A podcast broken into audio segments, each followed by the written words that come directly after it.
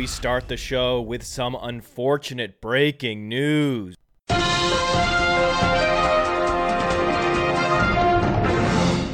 Sammy Watkins has broken his foot in minicamp. This is bad. This is really bad. We were looking forward to big things from Sammy Watkins, particularly in the efficiency department. Sammy Watkins was not going to be a WR1 in fantasy this year. Let me repeat, even with a healthy foot, Sammy Watkins was not going to be a WR1 in fantasy this year because the Bills do not throw the ball very often. They are one of the lowest volume pass offenses in the NFL. 507 pass attempts last year for Bills quarterbacks was number 30 in the league. That's why the uber efficient Sammy Watkins last year was not a WR1 in fantasy. Even though Sammy Watkins had a plus 39.6 production premium, that was number two in the league on any given down and distance. Sammy Watkins, regardless of game situation, the Bills were getting more out of Sammy Watkins on a per target basis than almost any other wide receiver in the league, all but one. And Sammy Watkins' target premium, his per target production versus the other receivers in the Bills passing game, target premium of 43.8% on playerprofiler.com was also number 2 in the league. So when you look at production premium and target premium alone, Sammy Watkins was the most efficient wide receiver in the NFL in 2015 and it didn't matter because he only received 96 targets. And by saying it didn't matter, I mean even being the most efficient wide receiver according to those two metrics in the NFL, it still wasn't enough for him to be a WR1 in fantasy because the volume just wasn't there. 96 targets, 7.4 targets per game. That was 35th in the NFL. So if you're not in the top 30 in targets, you're not going to be a WR1 in fantasy. It doesn't matter how efficient. That is the lesson learned. And what did the Bills do in the draft? Well, they decided to double down on the run game. They drafted Jonathan Williams as their first skill position player, another running back who just happens to look a lot like Karlos Williams. Yet Karlos Williams is better in every capacity than Jonathan Williams. Karlos Williams is better between the tackles, outside the tackles, and especially in the passing game. They're both big backs, but Jonathan Williams is very much redundant and inferior to Karlos Williams. So that was a wasted draft pick for the Buffalo Bills. In that draft slot, they could have had Rashard Higgins. Nope. Good Michael Thomas from Southern Mississippi. Nope. Keyarris Garrett. Nope. Roger Lewis. No. No, no, no, no, no. We're not investing in the passing game. That's what the Buffalo Bills were telling you in the offseason. We're not signing any free agent wide receivers of consequence, and we're not drafting any wide receivers of consequence because our focus is on the run game. We are doubling down on the ground and pound style that is a losing style in the NFL. Unless you have the Denver Broncos defense, which is very unlikely, that offensive philosophy will not get you into the playoffs. So, on a lot of levels, the Buffalo Bills are one of the most incompetent franchises top to bottom. Certainly one of the worst player personnel management departments in the NFL because they did end up taking a wide receiver, but it was very much the wrong wide receiver. It was the worst possible wide receiver they could have drafted, Kolby Listenbee, a wide receiver from TCU who posted a mere 15.4%, 11th percentile college dominator. Blech. And what's worse, Kolby Listenbee was also redundant to an asset they already had on the roster in Marquise Lee. So when you go to the Kolby Listenbee profile, the first word they use is track star in quotes because that's what the generic football analyst loves to do. They love to call guys that played track in college the track stars, particularly the ones that aren't productive. So if you ran track and you weren't productive, you're labeled a track star in the scouting report every time.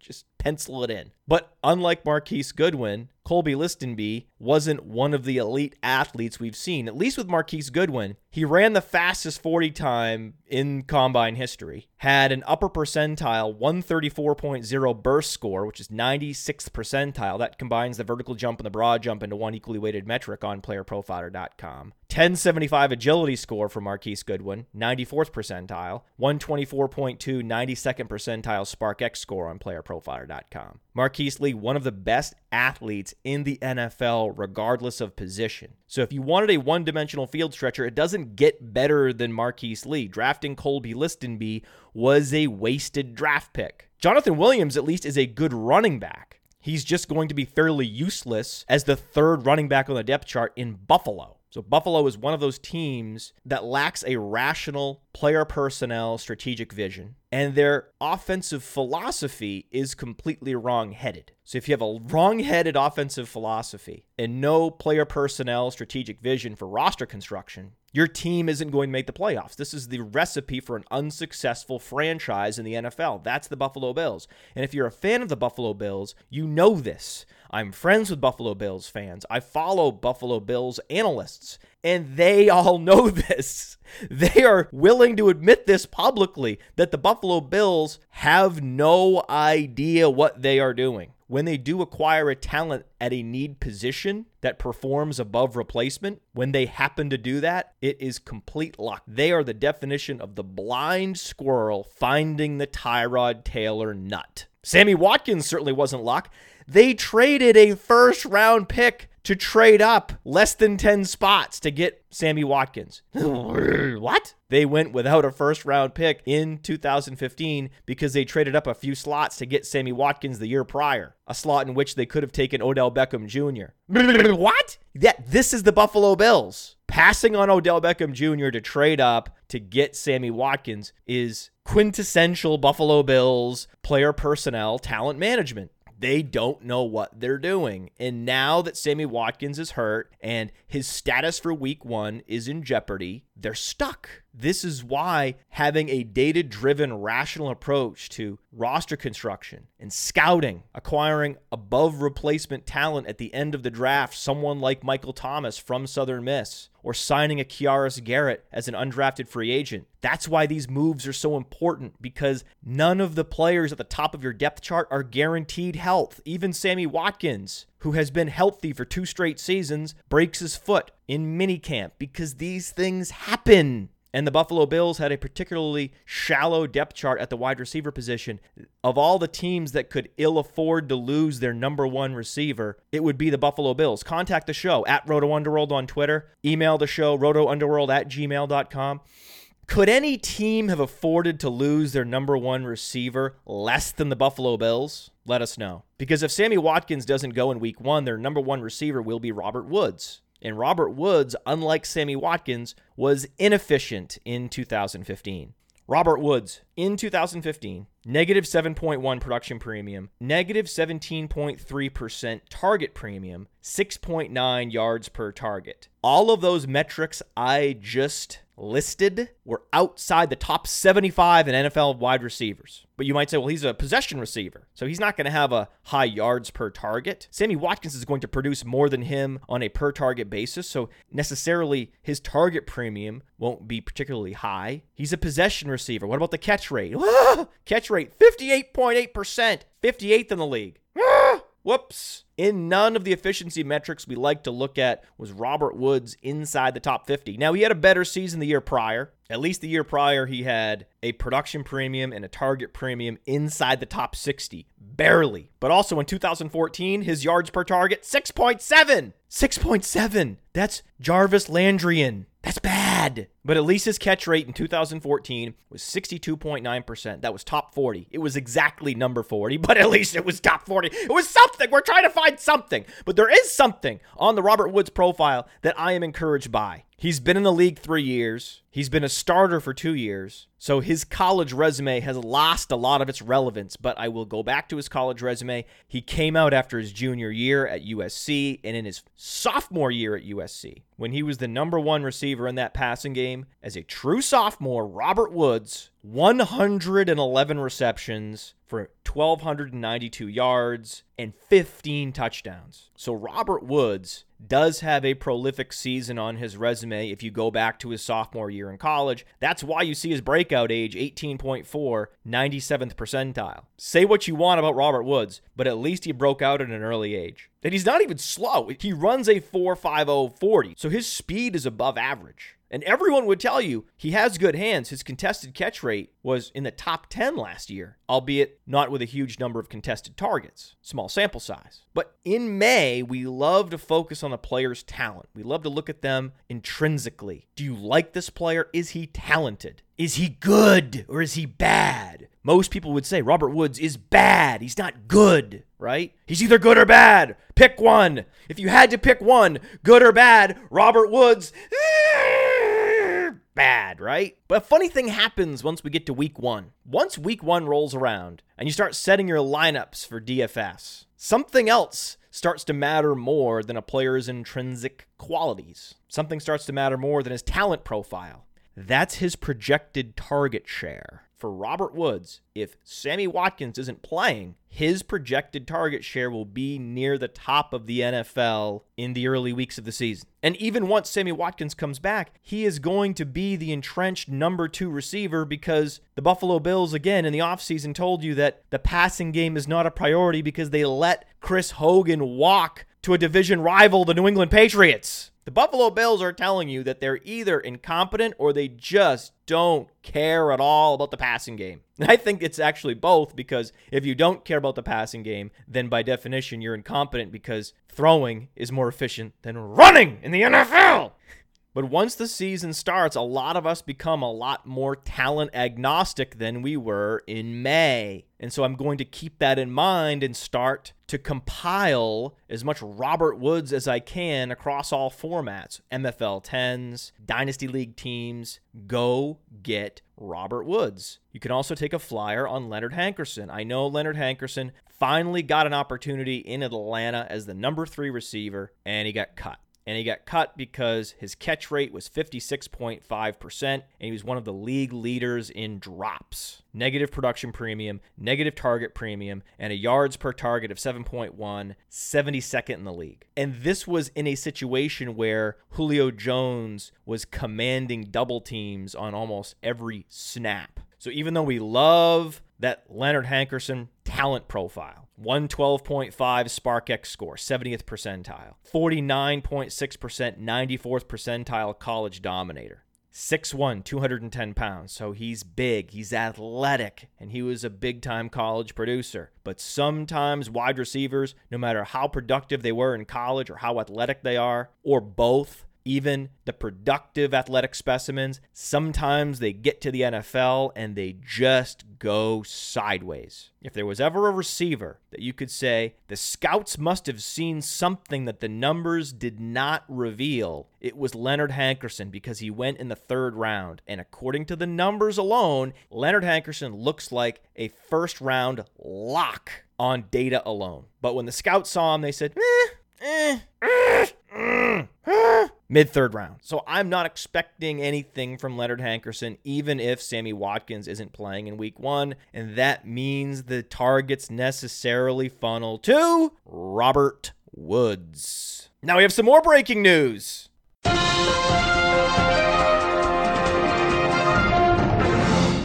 According to Rotoworld, Austin Seferian-Jenkins, quote, could lose his starting job. here we go. Yes, we're here. We're here, everybody. We made it. We made it through January, February, March, April, and halfway through May without any training camp or preseason stimulus to propel the show. We had to default to criticizing the critics for 20 minutes plus every episode to get us through the winter doldrums. But we are here. Spring is here. And that means minicamp is here. And that means coach speak is here. Oh!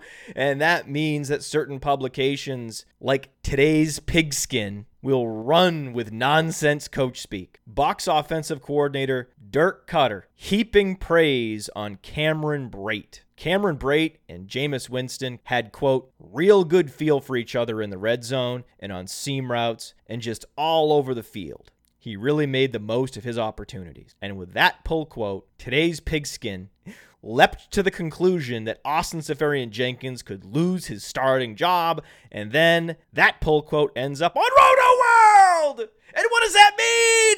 Go get Austin Seferian Jenkins! Run now! Submit offers. I was late starting the show today because I was submitting offers to acquire Austin Seferian Jenkins in hoping there were gullible individuals in my leagues reading Rotoworld and processing it verbatim. Why would Dirk Koetter say those things about Cameron Brate? If you think critically about what you're reading, you'll come to one conclusion. He's trying to motivate a prodigious talent in Austin Seferian Jenkins because the idea that the Bucs would start Cameron Brate over Austin Seferian Jenkins doesn't make any sense. There's no reason to sell Austin Seferian Jenkins now when he's on the cusp of a monumental fantasy breakout in 2016. Austin Seferian Jenkins is the best tight end prospect I've seen in recent memory. The best, because we look at his profile on playerprofiler.com 29.5% college dominator at Washington. That means that 30% of the pass offense ran through the tight end at Washington. That is a huge number. And you might say, well, that happens. Look at Thomas Duarte. He posted an upper percentile college dominator last year. Yes, he did. But Thomas Duarte is a move tight end. He's 235 pounds and possesses explosive athleticism. In a spread offense at the college level, that player prototype is going to be immensely productive, but not once you reach the NFL. Once you reach the NFL, the tweeners fall by the wayside in favor of the athletic inline tight ends that weigh 260 pounds plus. Those are the tight ends that stick in the NFL. The Martellus Bennett's, the Rob Gronkowski's, the Travis Kelce's, and the Austin Seferian Jenkinses. But I want to go back to the Austin Seferian Jenkins college resume for a moment because there is a season on that Austin Seferian Jenkins resume that I found particularly impressive. His true sophomore season at Washington in 2012, Austin Seferian Jenkins had 69 receptions for 852 yards and seven touchdowns out of the tight end position as a true sophomore. I've never seen a Division 1 tight end have such a productive sophomore season. You just don't see that. And unlike a tight end like Ryan Griffin who was exceptionally productive at UConn, then he ran a 40 close to 490 and you're thinking, "Oh, well, okay. He has great ball skills, but in the NFL where you need to create your own space, need to get down the seam, as Dirk Koetter was praising Cameron Brate for, most tight ends that run a 4.90 aren't going to translate well to the NFL. That's why it's also nice to look at the Austin Seferian Jenkins workout metrics and see that he runs a 4.73, which comes out to a 106.9 78th percentile height adjusted speed score. He has above average burst, and what we love about Austin Seferian Jenkins more than anything else is that upper percentile 1120 agility score, 87th percentile. For a 6'6, 262 pound tight end to post an 1120 agility score, which is better than a lot of running backs run, that is magnificent. He has one of the best size adjusted agility scores we've ever seen. We love tight ends with agility because that allows them to win over the middle of the field. They are working in tight quarters, and having lateral quickness is critical. And if you can combine size with lateral quickness, then you're Tyler Eifert. And Tyler Eifert just happens to be Austin Seferian Jenkins' best comparable player on playerprofiler.com because, like Tyler Eifert, Austin Seferian Jenkins was a college mega producer. And like Tyler Eifert, Austin Seferian Jenkins has one of the best size adjusted agility scores in the playerprofiler.com database. And like Tyler Eifert, Austin Seferian Jenkins, even though he didn't play many games last year, when he did play, he was efficient. Plus 10.3 production premium, 13th in the league. Plus 31.3 target premium, 8th in the league. And here's what I love red zone target share for Austin Seferian Jenkins in 2015 was 25.0%. That was seventh in the league. When he was on the field, he was targeted frequently in the red zone. And in general, when he was targeted on any given down and distance,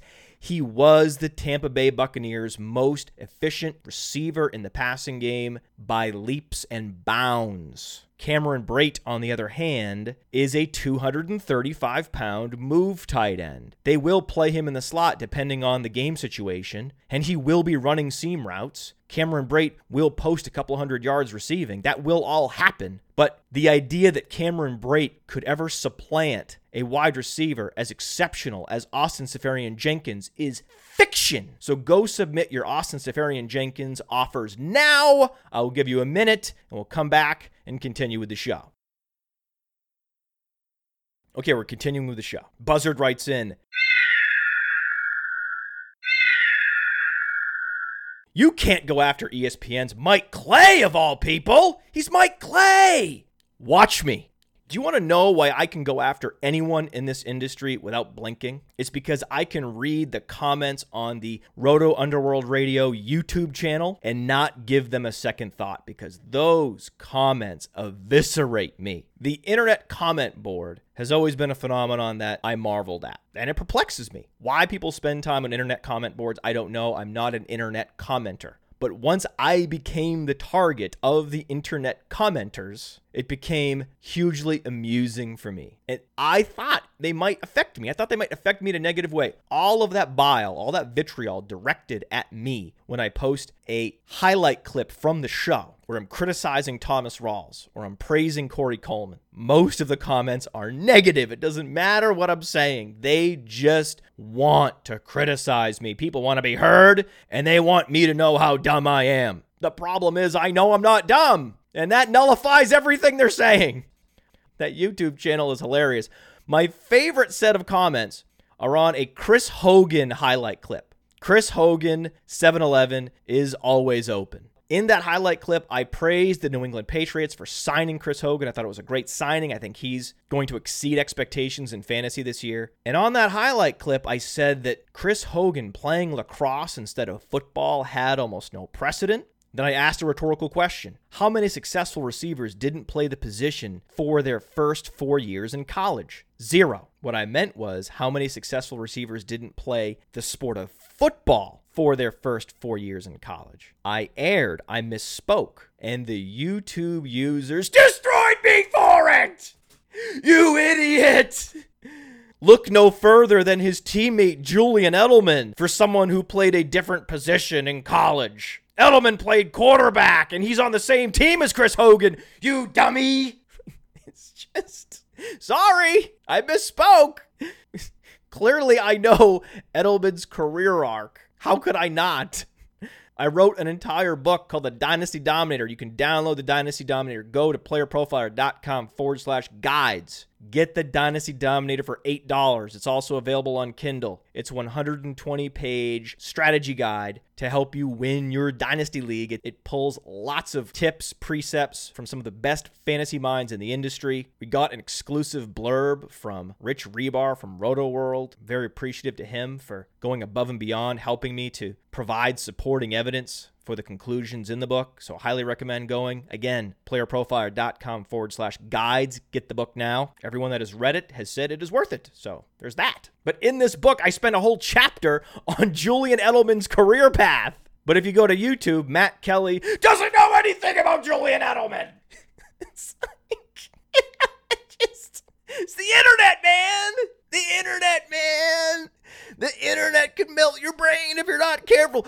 Be careful with the internet. I saw that and I sat down Vivian. I said, Vivian, my four year old daughter. So, this internet thing, gotta be careful with that, honey. Use extreme caution. It's like a hot stove. Just be careful. Could melt your face. The internet is like the first challenge that Atreyu faces in the never ending story. Those two statues with wings. All he had to do was walk past those statues believing in himself. If you doubt yourself as you're walking past the statues, they will kill you with laser blasts. Those two statues represent the internet because as you approach the internet, if you're not sure of yourself and you go and open one of these comment boards, you could be killed with laser beams of negativity. So, in that way, it is a great test of character to post your own videos online and to absorb the comments and see if you can survive. Because I know that I know that a lot of wide receivers were converted from college quarterbacks. Antwaan Randle El, Brad Smith, Julian Edelman. I know that. Can we all just assume that because I've done over 200 football podcast episodes that I know some basic things like there are a handful of wide receivers in the NFL that played quarterback in college? It's pretty basic. You can assume I know things like that. Thank you, internet commenters. no, no, no, you can't.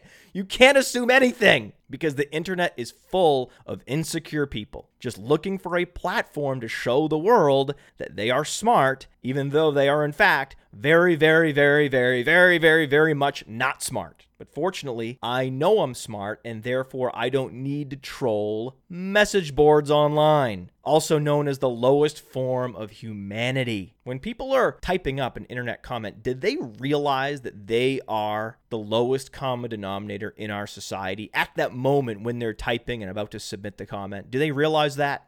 If I am going to criticize someone, I will use public airwaves like Roto Underworld Radio to do it, not social media and not message boards, because trolling is lame. One of the other things that fills me with confidence, enough confidence to make it past those statues with laser beams coming out of their eyes, is the fact that each day multiple people go to playerprofiler.com and they sign up for the all in premium package. The all in premium package gives you access to my player rankings, which are rookie rankings, dynasty rankings, season ranks, and weekly ranks. So the rankings alone are $30.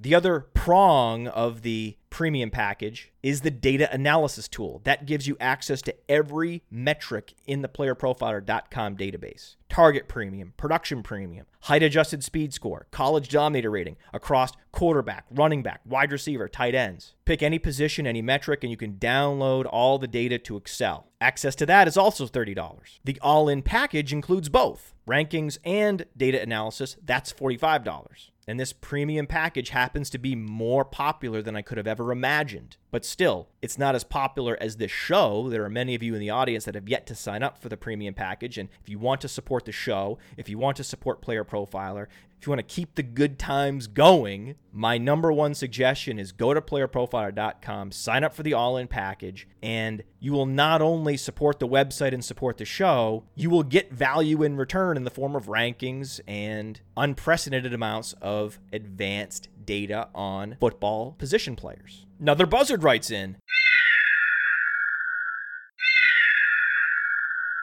Thomas Rawls does not need to be an every down player to be a monster producer. Oh, yes, because on YouTube, I have multiple videos criticizing Thomas Rawls, and one consistent criticism across all my Thomas Rawls content is that Thomas Rawls is not a bell cow. He's not a workhorse. Because running backs that I define as bell cows or workhorses, they have to be active in the passing game. They have to win in all phases. If you can't win in all phases, if you're a one dimensional pounder, you're not a workhorse. You're not a bell cow as I define it. And so, if you're not an every down player, it's not possible to be a monster producer for a full season. You can be a monster producer for a partial season, as Thomas Rawls was, because I also hear people say, well, Thomas Rawls wasn't just productive against San Francisco. He put up over 150 total yards against Cincinnati, over 100 yards against Minnesota. Those are good defenses. Yes, I agree. He had two good games against good defenses in Cincinnati and Minnesota. He also had over 100 yards against Chicago. But four games is still a small sample size. Over extrapolating a four game sample is the fastest, easiest way to be fooled by randomness. And that's all assuming that the Seahawks will implement the same game plan with the same defense that they had when Marshawn Lynch was their running back. Why would we assume that? Why would we assume that Seahawks will continue to be a run first team in 2016? We can't assume that. We can't assume what their philosophy will be, and we can't assume the game flow they will experience week to week. But then we have some more breaking news.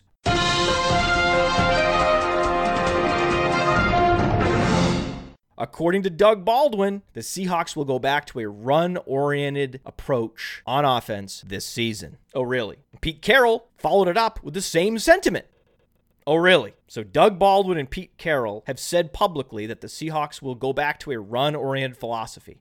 I ask you to sit back and think. Why would they do that? Why? Why would they say that publicly? And why would the team decide to go back to a run oriented approach on offense? Just because? And that's the only reason. That's the only underlying reason. Beyond coach speak, the only reason they would do that is uh, just because. That's what they've been doing in the past, except for those eight games last season when their offense was the most efficient it's ever been. And they beat teams like the Pittsburgh Steelers with their offense instead of their defense, uh, except those games. I think it might be because Doug Baldwin knows he was a fantasy WR1 mirage in 2015 and he's trying to get his expectations under control. You notice who didn't say that the Seahawks will go back to a run first approach in 2016? Russell Wilson. Russell Wilson has been quiet about the offensive philosophy of the Seattle Seahawks curious. What has changed that would lead you to believe that they will go back to a run heavy philosophy? Nothing. Just the opposite. The things that have changed are as follows the defense is worse and Marshawn Lynch is gone. Those are the things we actually know. And no one knows how the Seattle Seahawks game flow will unfold in 2016, but people love to predict game flow in May. If your predictive powers are so keen, if you're sure that Seattle will be winning more than 10 games in 2016, if you're positive that they will be grinding out the clock in the second half and using Thomas Rawls heavily to lean on a lead in 2016, if you're confident that this will happen frequently, you shouldn't be playing fantasy football. You should be betting total wins over unders in Vegas. Yes, you could become the next fantasy football millionaire.